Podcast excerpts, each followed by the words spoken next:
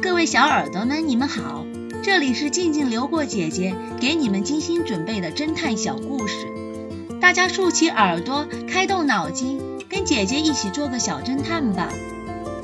小侦探系列五十二：森林公园凶杀案。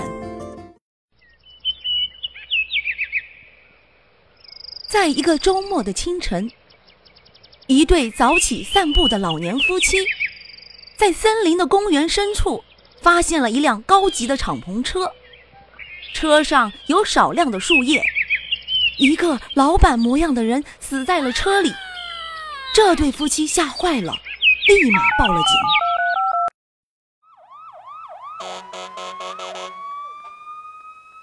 警察先行赶到现场后，迅速了封锁了现场，然后收集证据和录口供。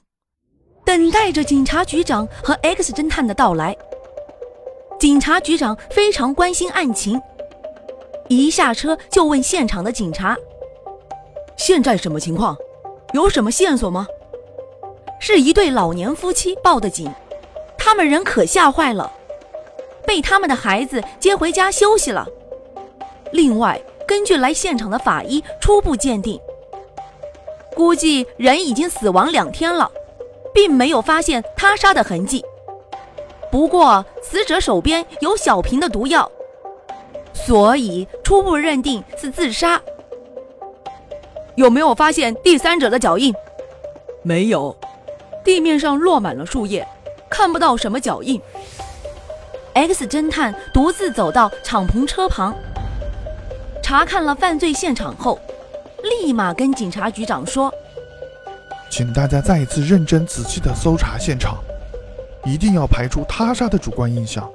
这肯定不是自杀，而是被人杀害后转移到这里的。估计罪犯离开不到一个小时，他一定会留下马脚的。大家听完 X 侦探的分析后，又投入了大量警力进行更加仔细的搜查，果然发现了许多线索。在追踪之下，当天便抓获了杀人犯。